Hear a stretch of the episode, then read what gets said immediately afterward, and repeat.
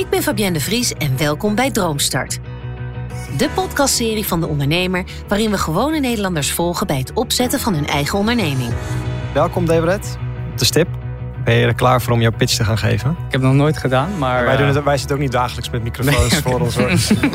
Oké. In deze aflevering hoor je hoe het nu, drie maanden later, gaat met de twee TU Delft-studenten die een spannende software tool hebben ontwikkeld op basis van artificial intelligence. Stel je eens voor, je zit bij een klant in een meeting. Je bent aan het opschrijven wat gezegd wordt. En je probeert je tegelijkertijd ook te focussen op die klant. Maar hoe zit het nou met de inhoud van wat je opschrijft? En wat zijn de inzichten die je daaruit kan halen? Tijdens de TU Delft Impact Contest zijn wij erachter gekomen dat dit precies zo'n probleem is waar heel veel bedrijven mee worstelen. Dankjewel. Dat ondernemen niet vanzelf gaat, blijkt wel voor Redouan. Een nieuwe stem in deze podcast. In de afgelopen periode is hij opgestaan om hun bedrijf Convex zelfstandig door te ontwikkelen. Zijn compagnon Devret heeft zich namelijk vanwege persoonlijke omstandigheden teruggetrokken uit hun bedrijf en uit dit ondernemersavontuur. We zijn dit natuurlijk samen begonnen en dat, eh, dat doet wel pijn in het begin. Maar Ja. op een gegeven moment kun je dat ook wel gewoon een plekje geven. We hebben dagelijks eh, nog steeds contact. Dus eh, Dat avontuur krijgt trouwens ook een andere vorm. Want Redouan wil zich niet meer richten op het transcriberen van salesgesprekken, maar op bloggers en redacteuren. daar denken wij dat we ergens wel een verschil kunnen gaan maken. In de manier waarop mensen werken. Droomstart koppelde hem aan een passende mentor, Esther Gons. Een bekende naam in de start-up wereld. Ik ben Esther Gons en ik ben jouw mentor eh, vanaf nu. Ik ben tech-ondernemer, eigenlijk al mijn hele leven. En mijn achtergrond is vooral eh start-ups. Dus eh, behalve dat ik er zelf een aantal begonnen ben... die ook jammerlijk mislukt zijn... eh, en ook een aantal die wel gelukt zijn... eh, heb ik ook heel veel start-ups geholpen. Dus vooral tech.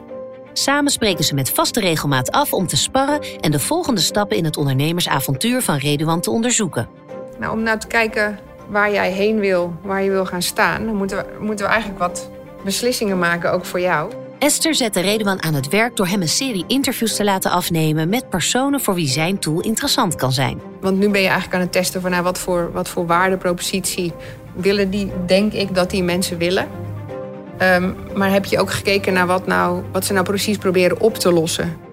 Op de redactie van de ondernemer ontvangt topondernemer Niels Meijzen Redouan om van hem te horen hoe zijn eerste maanden van de droomstart zijn verlopen. Welkom, Dankjewel. voor mij een nieuw gezicht. Want Yes. eh, de pitch heeft jouw eh, toenmalige co-founder eh, Debret gedaan. Dat klopt. En Hoe, die is er nu op dit moment niet meer. Nee, hoe is Nee. dat gegaan? Eh Debret is uit privéoverwegingen heeft hij voor gekozen om zich terug te trekken. En ik neem het eh, nu van hem over. Hoe is dat voor jou dat je co-founder eh Ja, het is natuurlijk stopt? jammer. Je had het natuurlijk samen het liefst willen gaan doen. Dus samen met z'n tweeën. We zijn dit samen begonnen. En het liefst maak je het ook samen af. Ja. Maar eh, op dat moment vond hij dat de beste keuze. En dat eh, heb ik gewoon te respecteren. Dus eh, vandaar dat ik gewoon meteen de knop omgezet heb. Ja. En meteen door ben gegaan met, met de ondernemer en met Droomstart. Hey, je bent co-founders, dus je hebt natuurlijk ook ja, verschillende kwaliteiten die, die je inbrengt in, in de start-up. Welke, ja, welke eigenschappen ga je, ga je nu missen? Die je nu op een andere manier moet zien eh, in te hij- vullen. Ja, vooral vanuit AI-perspectief. Hij heeft gewoon eh goede, goede eh, diepe expertise voor wat Ja. betreft AI. Dus dat stukje valt sowieso weg. Daarnaast is het ook echt een persoonlijkheid. Iemand die mensen echt weet te raken tijdens gesprekken, tijdens sales Ja. pitches.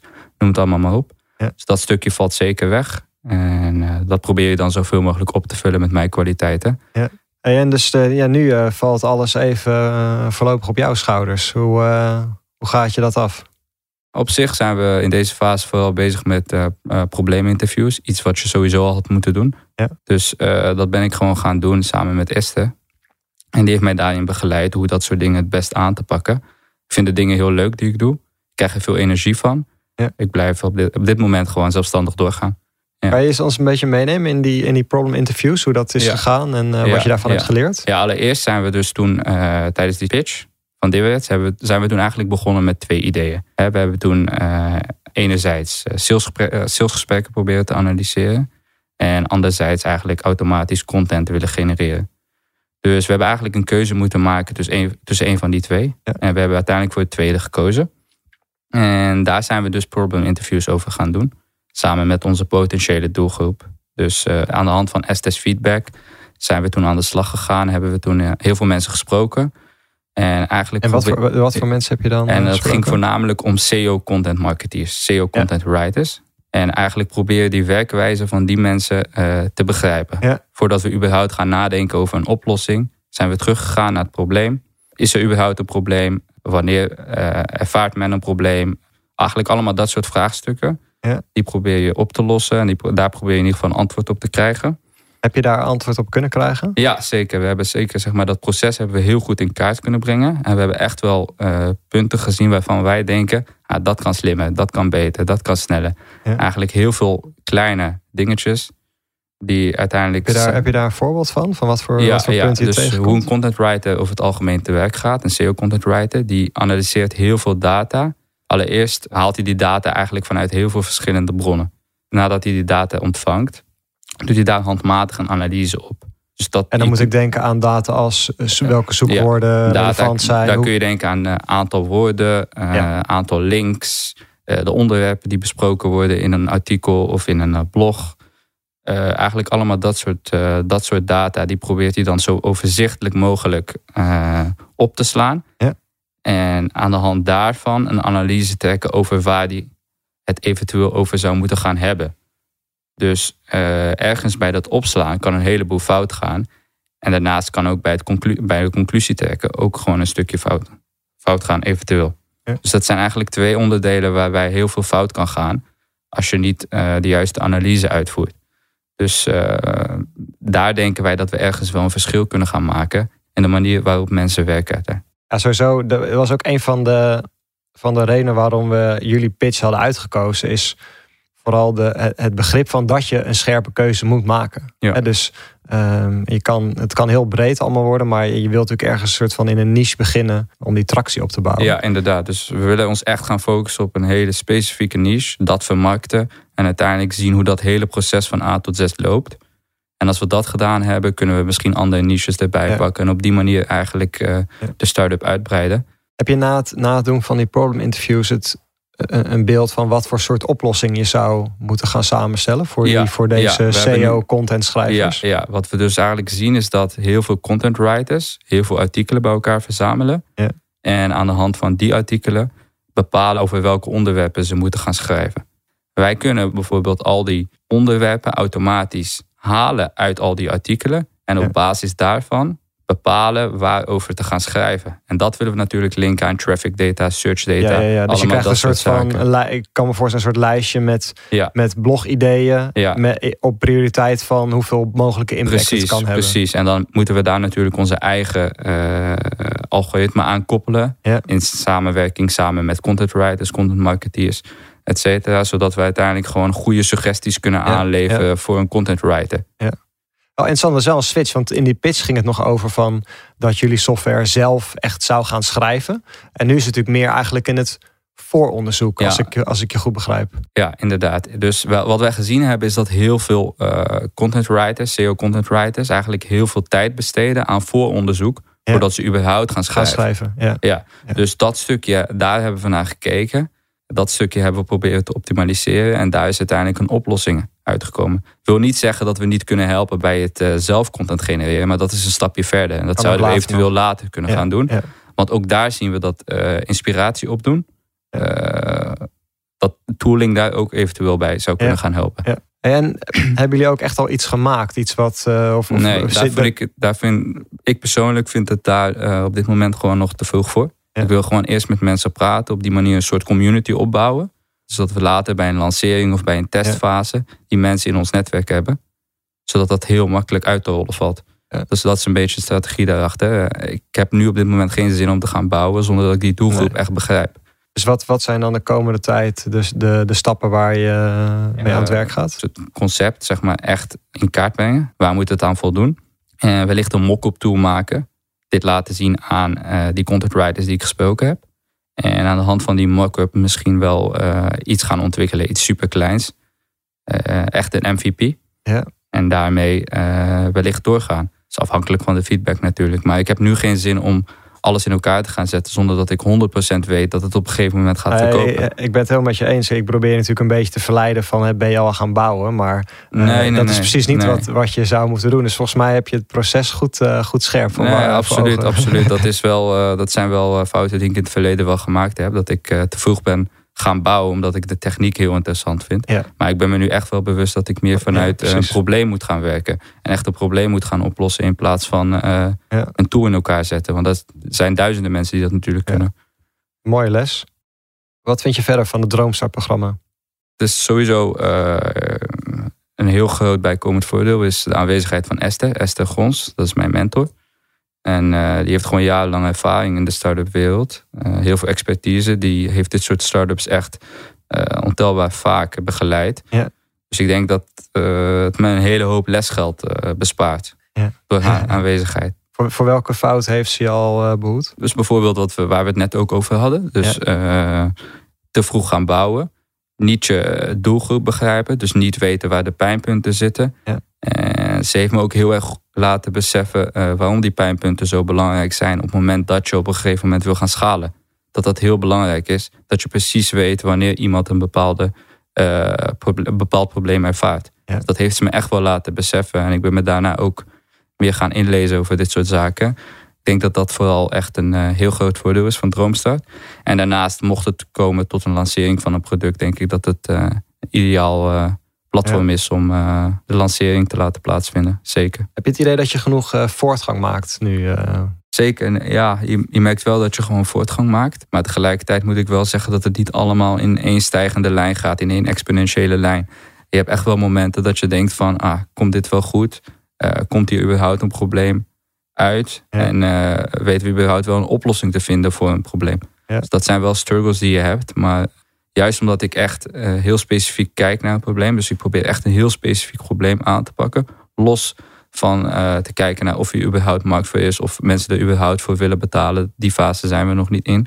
Had je, En, had je dat van tevoren wel verwacht? Zo'n zo, zo'n rechte lijn van A naar B? Nee, eerlijk gezegd ook niet. Nee, dat had ik Oh. niet verwacht. Maar eh, je weet natuurlijk dat het met ups en downs gaat. Ja, nee, Dat- zeker. dat weet ik je. bedoel, ik bedoel we, we, we bespreken, ik, spreek, ik heb vandaag eh, vier ondernemers gesproken. Ja, Eh, bij iedereen eh, heeft, heeft diezelfde ups en downs en struggles. Ja. Heb ik ook zelf ook gehad met het ondernemen. Dus, ja je weet het van tevoren. Maar wil niet zeggen dat het leuk is als je het meemaakt. achter, achteraf is het natuurlijk heel makkelijk. Ja. Denken mensen dat, dat, het, dat het succes in een rechte lijn gaat. Maar dat is natuurlijk niet. Het is niet alleen bij ondernemers, ook bij sporters. Hè, die, die zijn ook ineens staan die te presteren op het hoogste niveau. Ja, Ja, die hebben daar ook om daar te komen natuurlijk ja, ja heel veel ups en downs meegemaakt. Ja. Dus ik denk, ik denk zeker dat je daarin eh, niet uniek bent. ja, je maakt wel gewoon struggles mee. Eh, Wat, wat vond je, de, wat, wat, wat zijn de lastigste dingen die je in dit, Ik dit traject het hebt meest meegemaakt? lastige. Ik, ik kom natuurlijk vanuit een, hele ander, vanuit een heel ander vakgebied. Hè? En dan Ja. probeer, kom ik als eh techneut iets optimaliseren waar je eigenlijk totaal geen kennis van hebt. Dus dat is sowieso echt al een hele grote stap voor mij persoonlijk. Ja. En juist zeg maar om die vaktermen te begrijpen van de marketeer, et cetera, dat kostte heel veel tijd. Ik denk dat dat eh, de grootste struggle is geweest om überhaupt een vaktaal te kunnen praten. Om überhaupt de taal van een marketeer of van een content writer Ja, te ja, kunnen ja, ja. spreken. Ja. Dat is eh, denk ik de grootste struggle tot nu toe geweest. Ja, ook wel herkenbaar voor mensen natuurlijk met een technische achtergrond. Mm. Hè? Dus eh, de valkuil is om ja, verliefd te worden op de, op de oplossing of de techniek, Ja. of de slimmigheid. Eh, maar het gaat natuurlijk om inderdaad om ook mensen te vinden die daar iets aan hebben. Ja, zeker. Eh, zeker. Dus ik kan wel voorstellen dat dat inderdaad een eh, Ja. struggle is geweest. Maar nu ik eenmaal begrijp van hoe die business in elkaar zit, hoe mensen te werk gaan, moet ik ook wel zeggen dat je ook wel heel veel kansen spot. Omdat Ja. zij natuurlijk geen techneuten zijn. Ik ben dat wel en ik Ja. snap een klein beetje van hun business. Zie je ook wel meteen kansen in die markt. Dus dat is wel het mooie ervan. En dat heeft uiteindelijk toch wel die struggle omgezet in, in iets positiefs. Welke kansen zie je allemaal? Ja, je noemde net al een paar, maar misschien nog heel even. eh, Ja, dus echt het content schrijven op een manier dat dat zeg maar overeenkomt met de identiteit van een schrijver. Om AI dat te laten doen is denk ik een hele grote stap. Maar het is wel iets wat heel mooi zou zijn als dat in de toekomst zou kunnen. We hebben nu natuurlijk heel veel content writing tools, die bestaan natuurlijk al. Alleen die houden op geen enkele manier rekening met dit. met En die persoonlijke Precies, met, touch. ja. precies, met die persoonlijke touch. En als wij dat wellicht in de toekomst uh, kunnen gaan doen, zou dat ook iets heel moois zijn. Ja. Even, even, om de luisteraar mee te nemen, ehm, hoe ga je, heb je voor ogen dat je geld gaat verdienen met deze tool? Voor nu, hoe ik het nu zie, is het gewoon een, subscriptie, een subscriptiemodel. Dus op maandelijkse dus abonnementsvorm. Abonnementsvorm, inderdaad. Dus op maandelijkse basis uh, zouden we eventueel uh, een bepaald bedrag kunnen chargen. En dan in verschillende modellen. Dus een premium model, een basismodel en een uh, enterprise model ja. wellicht. Dus dat is een van de opties. Maar we zouden het ook op een andere manier kunnen doen. Dus op basis van gebruik, dus pay-per-use. Ja. Dat zou ook tot de opties behoren. Dus ook daar moeten we over nadenken. En afhankelijk van data kun je daar de beste beslissing inmaken. Voor nu is dat gewoon nog iets te ver weg, omdat je geen oplossing hebt en nog geen kosten maakt. Is het ook moeilijker om daar een uh, prijskaartje aan vast te knappen. Nee, precies. Maar je hebt natuurlijk je hebt nu een, een, super strak probleem geïdentificeerd. Ja. En eigenlijk is de volgende stap om te kijken welke concepten, hè, dus nog niet bouwen, maar wel ja. Eh, de oplossing als het ware ja, vorm te geven. Ja, de oplossing vorm te geven, dat is de eerstvolgende stap volgens mijn netwerk benaderen om deze mogelijke oplossing te beoordelen. Ja, ook de mensen die je al gesproken hebt in precies. het interview kan je natuurlijk opnieuw benaderen. Ja, precies. Dus echt die community die je al opgebouwd hebt of die je aan het opbouwen bent, om die te benaderen, dat is de volgende stap. En afhankelijk daarvan maak je de next step. Kun je bijvoorbeeld denken aan een investeringsronde voor pre-seed fase, om een, echt een MVP te bouwen. Denk je dat je dat zelf kan bouwen? Ik denk niet dat ik de skillset heb om dat uh, volledig zelf te bouwen. Nee, daar ben ik gewoon eerlijk in. Ik ben uh, net afgestudeerd. Ik ben zeker geen uh, eh, IT-developer. Ja. Ik zou het eventueel wel kunnen leren, denk ik. Alleen krijg er mijn energie niet echt van. Waar, waar krijg je wel energie van? Ik denk dat ik het heel leuk vind om dingen echt op te bouwen. From scratch. En echt een strategie daaromheen te bouwen om een bepaald doel te bereiken. Ik denk dat ik dat heel interessant vind. Ja. En dat ik daar echt energie van krijg. En op het moment dat ik er energie van krijg, denk ik dat ik er ook heel goed in kan gaan worden. Ja. Dus dat betekent dat je op termijn uh, wellicht uh, op zoek moet naar co-founders of mensen moet gaan aannemen. Zeker, zeker. Dus uh, twee opties. Het liefst werk je natuurlijk gewoon met mensen in het team, dus co-founders. Alleen als dat niet kan, en die mensen zijn ook best wel moeilijk te vinden. Mensen met heel veel jaar ervaring die in staat zijn om een platform snel van de grond te stampen.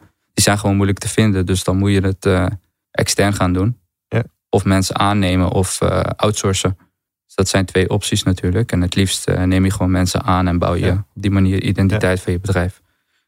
En je hebt dus eigenlijk geleerd, en misschien deels door het Droomstad-traject, maar misschien ook daarvoor, dat je ja, zelf minder een techneut bent, ook al zit je op de TU Delft, maar meer een ondernemer. Ja, zeker, 100%. 100%. Ik vind techniek vind ik heel interessant, begrijp me niet verkeerd. Ik vind het echt heel leuk. Alleen, uh, ik vind het niet heel leuk om echt elke dag uh, eh, 24-7 echt aan de knopjes te draaien. Ja. En wat is de grootste verrassing geweest in dit uh, Droomstart-traject tot nu toe? Uiteindelijk natuurlijk dat Divid, uh, de er uiteindelijk uit is geweest. Dus dat is wel uh, een klap geweest natuurlijk. Ja, snap ik. We zijn dit natuurlijk samen begonnen en dat, dat doet wel pijn in het begin. Maar op een gegeven moment kun je dat ook wel gewoon een plekje geven. Zijn jullie nog, hebben jullie goed contact ja, met elkaar? absoluut. We hebben dagelijks nog steeds contact. Dus contact is nog steeds gewoon goed. Ja, dat is fijn. Het is ook niks persoonlijks tussen ons. Het is gewoon echt een privé-situatie ja. aan zijn kant. En hij vond dat op dat moment de juiste keuze. En, en snap ik ook. Dat snap ik ook. Dus ik denk dat dat de grootste verrassing is geweest. En voor de rest is het gewoon eigenlijk back to basics. Gewoon problem interviews doen, met mensen praten. En er is niks fancy aan, maar wel belangrijk. Het, het, is wel super belangrijk, inderdaad. En ik ben blij dat ik het ook gedaan heb. Ja. ja. ja. Zijn er ook lessen die je um, buiten het ondernemerschap kan toepassen? Die je tijdens dit traject hebt geleerd? Ja, zeker. Dus echt een goed gesprek voeren. Dus echt een goed gesprek voeren. Op het juiste moment de juiste vragen stellen. En weten wanneer je moet doorvragen. Ja. Dus daarin ben je wel getraind. Hè? In het begin is het natuurlijk een beetje onwennig. Als je zo'n gesprek voert met iemand vanuit een hele andere business. Ja. Maar op een gegeven moment leer je echt wel heel goed gesprekken voeren. En leer je echt wel op het juiste moment wat ik zeg, eh, de juiste vragen stellen. Ja. Dus dat is wel iets wat je altijd kan gebruiken. Dus een extra skill. Ja. En uh, los daarvan heb ik nu wel gewoon de SEO, uh, eh, content marketing expertise gedeeltelijk in huis. Dus dat kun je altijd gebruiken op het moment dat je bijvoorbeeld een een Google ad wil gaan lanceren, noem het allemaal maar op met een andere onderneming. Dus ja, heel veel dingen die die ik er uiteindelijk wel uit heb gehaald, die ik eh, naast het ondernemen ook wil Ja. gaan toepassen. Waar kijk je, waar kijk je nog het meest naar uit? Dus echt, eh, komende periode. ja, als we kunnen gaan beginnen met het bouwen, dus echt vertrouwen hebben in, eh, in het probleem, in de oplossing, Ja. dan eh, dat bouwen en echt tractie genereren, dat is echt iets waar ik heel erg naar uitkijk. En ik denk elke ondernemer. Dus echt eh, de eerste euro's binnen zien stromen. Ja. Ik denk dat ik daar vooral eh, heel erg naar uitkijk. Zeker. Ja, mooi. Ja. Nou, laten we kijken of we dat binnen in de volgende podcast kunnen horen. Dat, dat, eh, Dat zou, gelukt eh, dat zou fantastisch zijn. En eh, ik denk dat het wel moet lukken. Ik heb er vertrouwen in. Ik eh, denk dat we nu heel scherp hebben wat het probleem is. Ja. En eh, ik denk dat we zeker een, een oplossing kunnen gaan ontwikkelen. En die oplossing ook wel kunnen gaan vermarkten. Samen met de ondernemer en met Droomstart. Dus ik Ja. denk dat we die eh, capabilities wel in huis hebben. Absoluut. Vond het heel leuk om hier te zijn. En eh, ik wil jou ook bedanken voor dit eh, mooie gesprek. En heel veel succes met eh, jouw onderneming. Thanks. Redouan heeft samen met zijn mentor Esther voor onze microfoon een lean canvas ingevuld. Lean Canvas heeft een aantal elementen. Die, die is eigenlijk opgebouwd uit... Nou, welke elementen zijn er nou nodig voor... niet per se een businessmodel... maar voor een start-up die eh, begint met zijn eh, zoektocht naar een businessmodel. Hm. Dat heb ik hier achter me op een whiteboard staan. De meest interessante fragmenten uit hun gesprek zijn nu te beluisteren in de bonusaflevering van deze podcast. Deze aflevering vind je in de podcast-app. Dus wat- Want wat we hier allemaal invullen... Dat, dat zijn eigenlijk allemaal aannames die we in ons hoofd bedacht hebben... Ja. waarvan we eigenlijk moeten gaan testen. Klopt dat wel? En met hoeveel zekerheid kunnen we dat zeggen? In de volgende reguliere aflevering van Droomstart haalt Niels het net op voor deze pitch. Remote werken is hot. De afgelopen tijd heeft deze trend een enorme boost gekregen en de resultaten zijn positief. Het doel van onze workations is om medewerkers te stimuleren, inspireren en motiveren. Let's go! Wil je meer weten over de deelnemers of zelf aan de slag? Kijk dan op droomstart.nl voor achtergronden en de beste start-up tips. Abonneer je op Droomstart en mis niets van deze unieke ondernemersreis. Droomstart is een initiatief van de ondernemer en podcastbureau As We Speak. Het handelsregister in Nederland telt ruim 50.000 ondernemers van 21 jaar of jonger. Wat is de drive om zo jong je eigen business te starten? Luister nu naar seizoen 1 van de podcastserie De Jonge Ondernemer. bedrijf eh, groeit en groeit en groeit, maar eigenlijk al sinds het begin en ook ontzettend hard. Zes afleveringen. Zes jonge ondernemersavonturen. Maar we hebben aan die klant beloofd dat het morgen geregeld is. Dan is dat morgen geregeld. Nu in je podcast-app.